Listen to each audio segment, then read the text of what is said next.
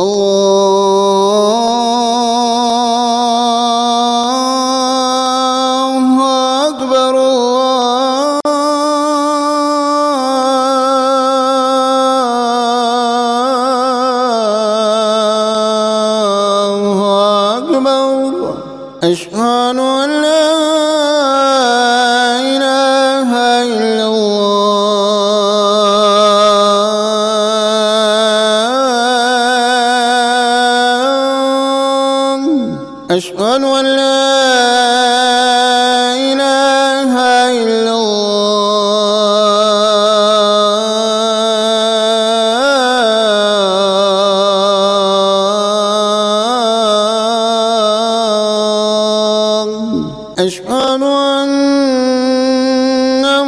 محمد رسول الله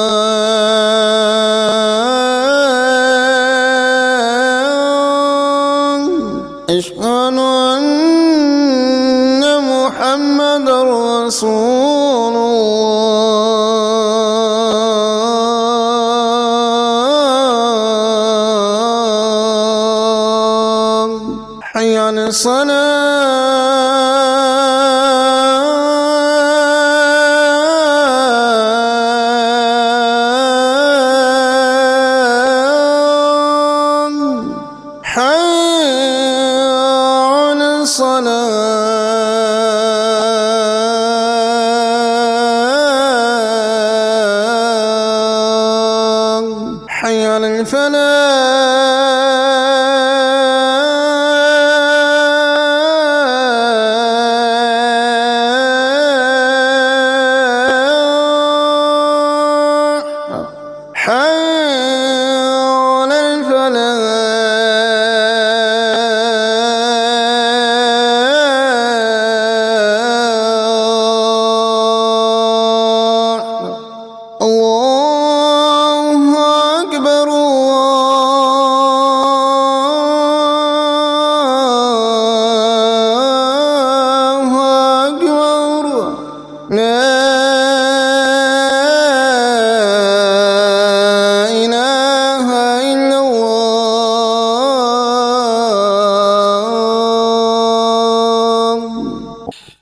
عليكم ورحمة الله وبركاته. الحمد لله الحمد لله نحمده ونستعينه ونستغفره ونؤمن به ونتوكل عليه. ونعوذ بالله من شرور أنفسنا ومن سيئات أعمالنا. من يهده الله فلا مضل له ومن يضلله فلا هادي له. ونشهد أن لا إله إلا الله وحده لا شريك له. ونشهد أن سيدنا وسندنا وحبيبنا وشفيعنا ومرشدنا ومولانا محمدا عبده ورسوله. أرسله بالحق بشيرا ونذيرا. وأن الساعة آتية لا ريب فيها. أما بعد فأعوذ بالله السميع العليم من الشيطان الرجيم. بسم الله الرحمن الرحيم. القارعة ما القارعة؟ وما أدراك ما القارعة؟ إلى آخر الآية. وقال رسول الله صلى الله عليه وسلم ذاق طعم الإيمان من رضي بالله ربا وبالإسلام دينا وبمحمد صلى الله عليه وسلم رسولا ونبيا. صدق الله المولانا العظيم وصدق رسوله النبي الحبيب الكريم ونحن على ذلك لمن الشاهدين والشاكرين. والحمد لله رب العالمين All praises are due to Allah subhanahu wa ta'ala, Master of the worlds. Peace and salutation, durood and salawat be upon our beloved Nabi Kareem sallallahu alayhi wa sallam in great abundance forever and ever, daim and abada. من صلى من صلى علي مرة واحدة صلى الله عليه عشرة He who reads one time the road upon Rasulullah sallallahu alaihi wasallam, Allah Ta'ala will send tenfold of blessings upon that person. Let us all read one time the road upon Nabi sallallahu alaihi wasallam. Allahumma salli ala Sayyidina Muhammad wa ala ali Sayyidina wa wa barik wa sallim. In many of the ahadith kitab, the first hadith that is mentioned, example in Bukhari Sharif, Muslim Sharif, and all many of the other hadith kitab, the first hadith that you mentioned, إنما الأعمال بالنيات وإنما لكل لكل امرئ ما نوى فمن كان هجرته إلى الله ورسوله فمن كان هجرته إلى الله ورسوله فهجرته إلى الله ورسوله that إنما الأعمال بالنيات every action is judged by the intention of the person and if a person is making hijrah from one place to another for the pleasure of Allah or if a person is doing any action for the pleasure of Allah subhanahu wa ta'ala, then that person will be rewarded for his action. And if the person does it, example, going from one place to another, seeking a wife or doing some other work, then his hijrat is for what he made intention for. So many a times in our ibadat and in the worship of Allah subhanahu wa ta'ala, we have to check our intentions. We have to renew our intentions at times. Many a times we do something and then we feel that we're doing it for the pleasure of Allah subhanahu wa ta'ala. In the meantime, we're doing it for to show somebody.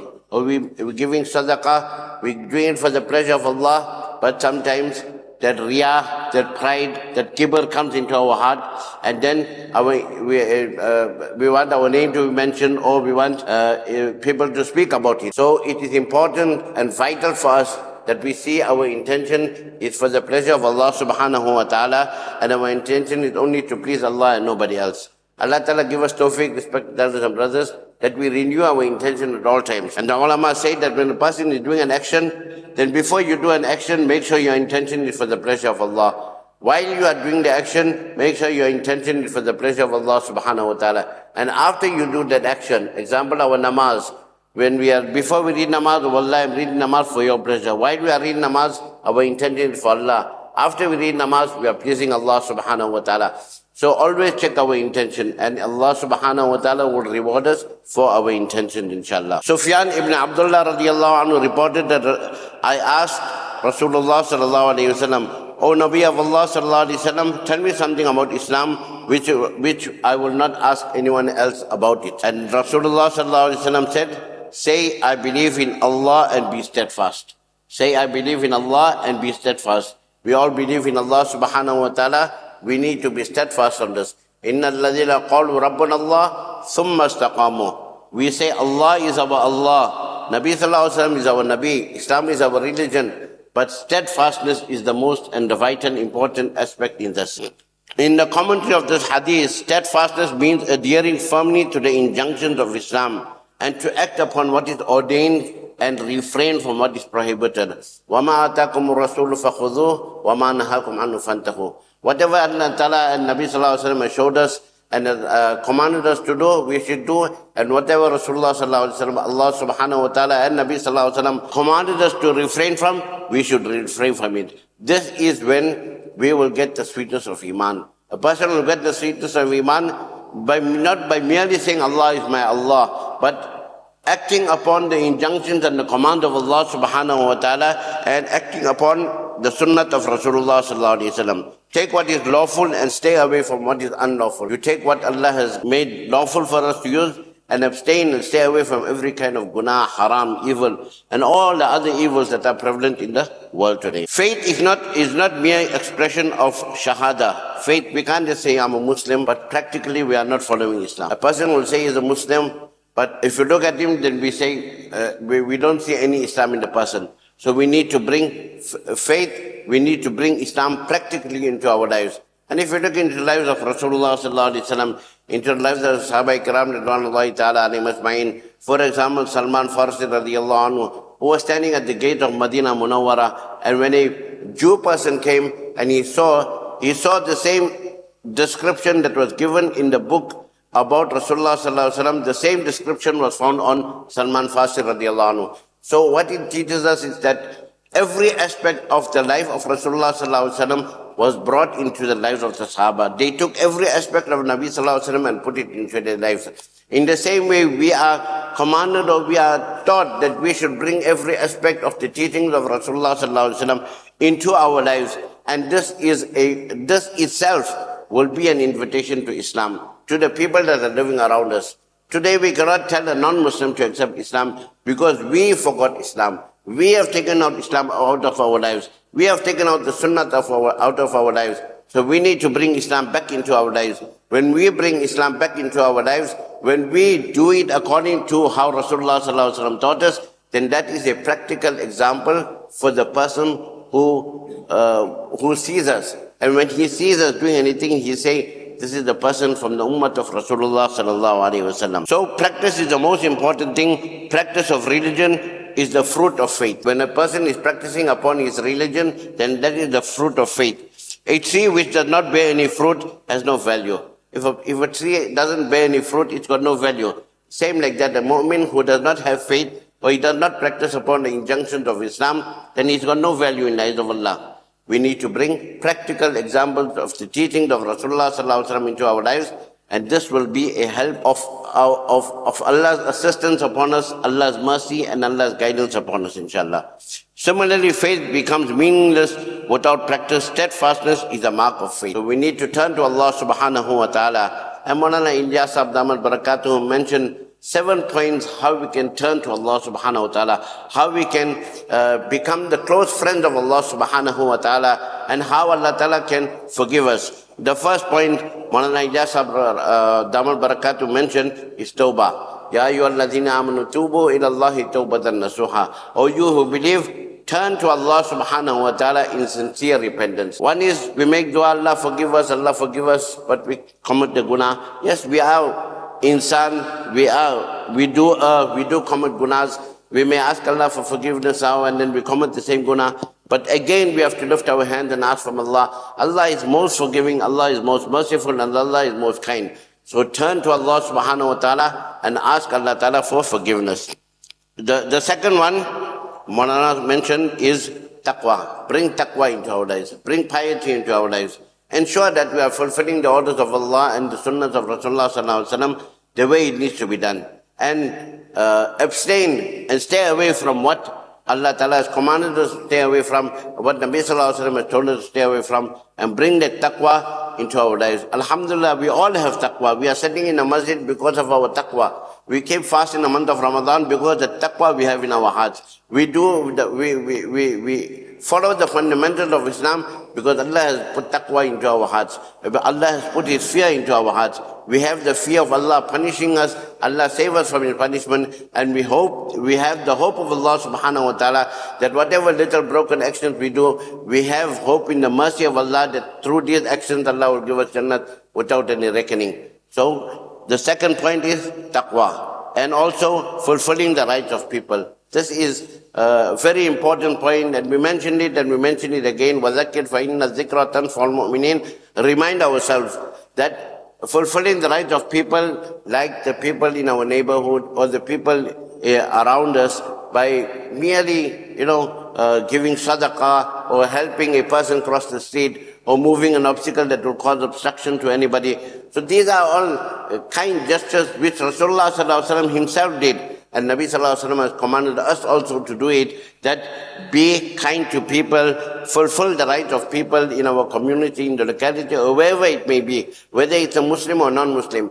Allah Ta'ala, we, we are commanded, we as Muslims, we are, we are told to, not to be kind only to Muslims, but we must be kind to the entire creation of Allah subhanahu wa ta'ala. Even when it comes to a dog, even when it comes to a cat, even when it comes to any animal, kindness from us has to be shown to the creation of Allah subhanahu wa ta'ala.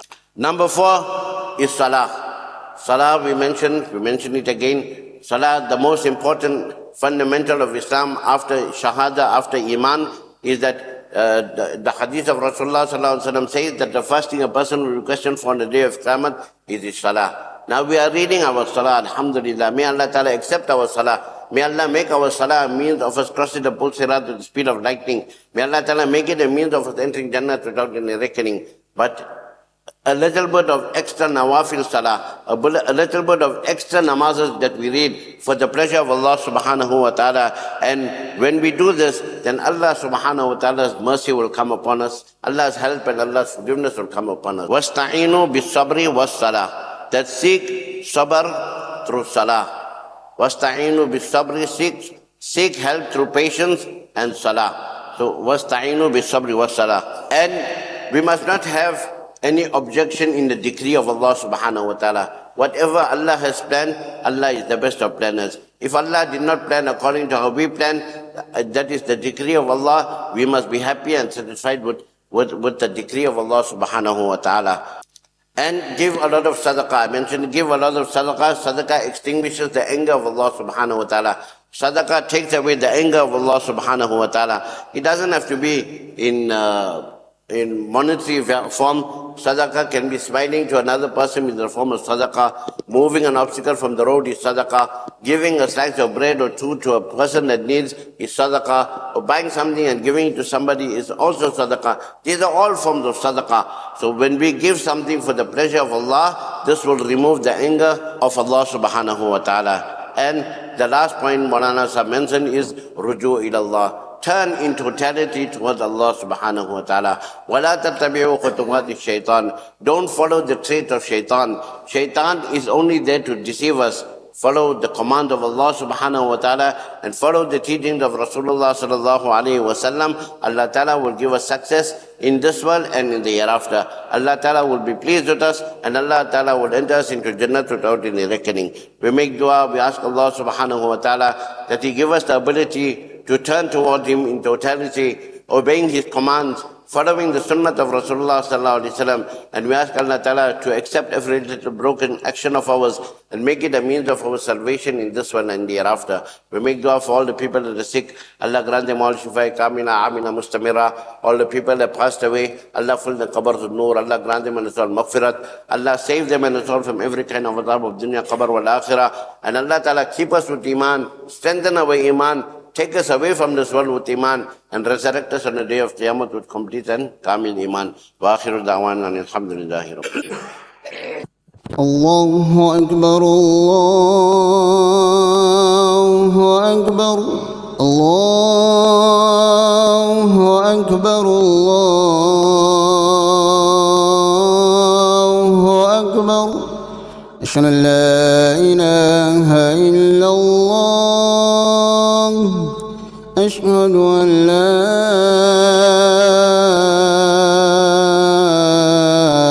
إله إلا الله.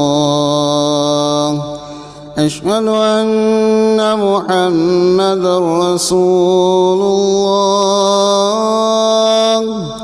أشهد أن محمد رسول الله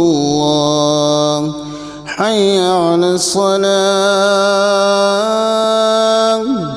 حي على الصلاة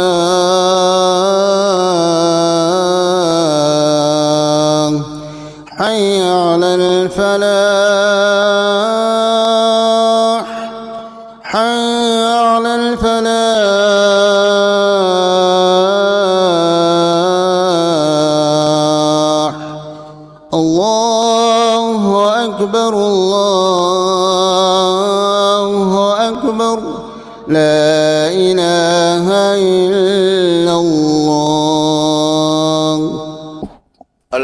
الحمد لله الحمد لله نحمده ونستعينه ونستغفره ونؤمن به ونتوكل عليه.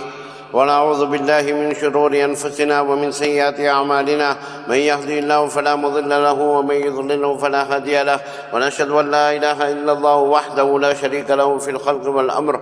ونشهد أن سيدنا ومولانا محمدا عبده ورسوله المبعوث إلى الأسود والأحمر المنعوت بشرح الصدر ورفع الذكر. وصلى الله عليه وعلى آله وأصحابه الذين هم خلاصة العرب العرباء وخير الخلائق بعد الأنبياء. أما بعد فيا أيها الناس وحدوا الله فإن توحيد راس الطاعات واتقوا الله فإن التقوى ملاك الحسنات. وعليكم بالسنة فإن السنة تهدي إلى الإطاعة. ومن أطاع الله ورسوله فقد رشد واهتدى. ومن يعص الله ورسوله فقد ضل وغوى وعليكم بالصدق فإن الصدق ينجي والكذب يهلك. وعليكم بالإحسان فإن الله يحب المحسنين. ولا تقنطوا من رحمة الله فإنه هو أرحم الراحمين. ولا تحب الدنيا فتكون من الخاسرين. ألا وإن نفسا لن تموت حتى تستكمل رزقها. فاتقوا الله واجملوا وتوكلوا عليه فإن الله يحب المتوكلين. أعوذ بالله من الشيطان الرجيم. وقال ربكم ادعوني يستجب لكم. إن الذين يستكبرون عن عبادتي سيدخلون جهنم داخرين. بارك الله بارك الله لنا ولكم في القرآن العظيم. ونفعنا وإياكم بما فيه من الآيات والذكر الحكيم. أقول قولي هذا وأستغفر الله لي ولكم ولسائر المسلمين من كل ذنب فاستغفروه إنه هو الغفور الرحيم. الحمد لله الحمد لله نحمده ونستعينه ونستغفره ونؤمن به ونتوكل عليه. ونعوذ بالله من شرور أنفسنا ومن سيئات أعمالنا. من يهده الله فلا مضل له ومن يضلله فلا هادي له. ونشهد أن لا إله إلا الله وحده لا شريك له. ونشهد أن سيدنا ومولانا محمدا عبده ورسوله. أرسله بالحق بشيرا ونذيرا من يدي الساعة. من يطع الله ورسوله فقد رشد ومن يعصيما فإنه لا يذر إلا نفسه ولا يضر الله شيئا. أعوذ بالله من الشيطان الرجيم. إن الله وملائكته يصلون على النبي. يا أيها الذين آمنوا صلوا عليه وسلموا تسليما. اللهم صل على محمد عبدك ورسولك وصل على المؤمنين والمؤمنات والمسلمين. والمسلمات. وبارك على محمد وأزواجه وذريته. قال النبي صلى الله عليه وسلم أرحم أمتي بأمتي أبو بكر وأشدهم في أمر الله عمر وأصدقهم حيان عثمان وأقضاهم علي وفاطمة سيدة نساء أهل الجنة والحسن والحسين سيدا شباب أهل الجنة وحمزة أسد الله وأسد رسوله. اللهم اغفر للعباس وولده مغفرة ظاهرة وباطنة لا تغادر ذنبا. رضوان الله تعالى عليهم وعلى كل الصحابة أجمعين. الله الله في أصحابي. لا تتخذوهم غرضا من بعدي. فمن أحبهم فبحبي أحبهم ومن أبغضهم فببغضي أبغضهم. وخير القرون قرني ثم الذين يلونهم ثم الذين يلونهم. اللهم ربنا آتنا في الدنيا حسنة وفي الآخرة حسنة وقنا عذاب النار. عباد الله رحمكم الله. إن الله يأمر بالعدل والإحسان وإيتاء ذي القربى وينهى عن الفحشاء والمنكر والبغي يعظكم لعلكم تذكرون. فاذكروني أذكركم واشكروا لي ولا تكفرون. الله أكبر الله أكبر. أشهد أن لا إله إلا الله. أن محمدا رسول الله. حي على الصلاة حي على الفلاح. قد قامت الصلاة قد قامت الصلاة. الله أكبر الله أكبر. لا إله إلا الله. الله أكبر. الحمد لله رب العالمين. الرحمن الرحيم مالك يوم الدين. إياك نعبد وإياك نستعين. اهدنا الصراط المستقيم. صراط الذين أنعمت عليهم غير المغضوب عليهم ولا الضالين.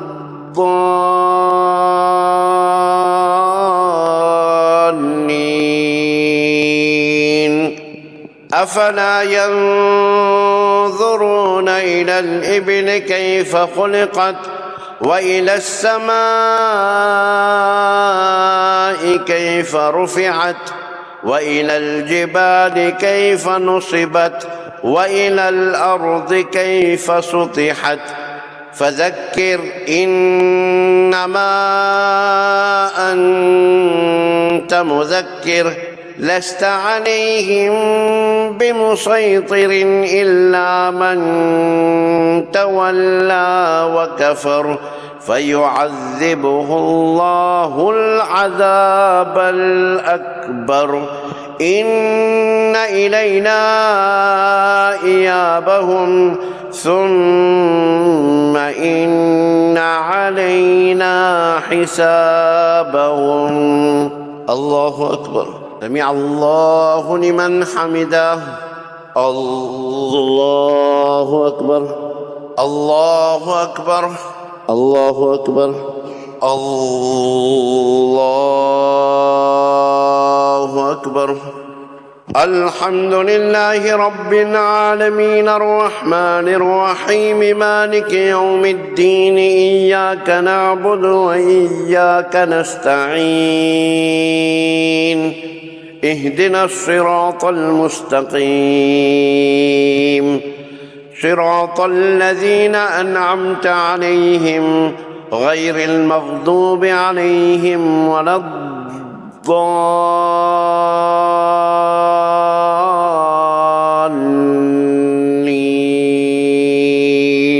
قل هو الله أحد الله الصمد لم يلد ولم يولد ولم يكن له كفوا أحد. الله أكبر. سمع الله لمن حمده. الله أكبر. الله أكبر. الله أكبر. الله أكبر. السلام عليكم ورحمة الله. السلام عليكم ورحمة الله. بسم الله الرحمن الرحيم. الحمد لله رب العالمين والعاقبة للمتقين. والصلاة والسلام على رسول سيدنا محمد وعلى آله وأصحابه أجمعين. اللهم صل على سيدنا محمد وعلى آل سيدنا ومولانا محمد وبارك وسلم. اللهم أعنا على ذكرك وشكرك وحسن عبادتك. اللهم أنت السلام ومنك السلام. تبارك ربنا وتعالى يا ذو الجلال والإكرام. اللهم ربنا آتنا في الدنيا حسنة وفي الآخرة حسنة وقنا عذاب النار. اللهم إنك عفو كريم رحيم تحب العفو فاعف عنا يا كريم. اللهم ربنا اغفر لنا ذنوبنا وقنا عذاب النار. بسم الله الذي لا يضر مع اسمه شيء في الأرض ولا في السماء وهو السميع عليم. اللهم إنا نعوذ بك من البرص والجنون والجذام وسيء الأسقام وذل الدين اللهم لا مانع لما أعطيت ولا معطي لما منعت ولا راد لما قضيت ولا ينفع ذا الجد منك الجد. اللهم إنا نسألك موجبات رحمتك وعزائم مغفرتك والغنيمة من كل بر والسلامة من كل اسم اللهم إنا نسألك ألا تدع لنا ذنبا إلا غفرته ولا دينا إلا قضيته ولا مريضا إلا شفيته ولا ولدا إلا أصلحته. ولا حاجة من حوائج الدنيا والآخرة. هي لك رضا إلا قضيتها ويسرتها لنا برحمتك يا أرحم الراحمين. اللهم اغفر لهم وارحمهم وادخلهم في الجنة. اللهم اغفر لهم وارحمهم وسكنهم في الجنة. اللهم اغفر لهم وارحمهم وروحهم في الجنة. واجعل قبورهم روضة من رياض الجنة. اللهم اشف مرضانا. اللهم اشف مرضانا. اللهم اشف مرضانا ومرضى المسلمين. وارحم موتانا وموتى المسلمين. ربنا تقبل منا إنك أنت السميع العليم وارنا مناسكنا وتب علينا يا مولانا إنك أنت التواب الرحيم إن الله وملائكته يصلون على النبي يا أيها الذين آمنوا صلوا عليه وسلموا تسليما اللهم صل على سيدنا محمد وعلى آل سيدنا ومولانا محمد وبارك وسلم سبحان ربك رب العزة عما يصفون وسلام على المرسلين والحمد لله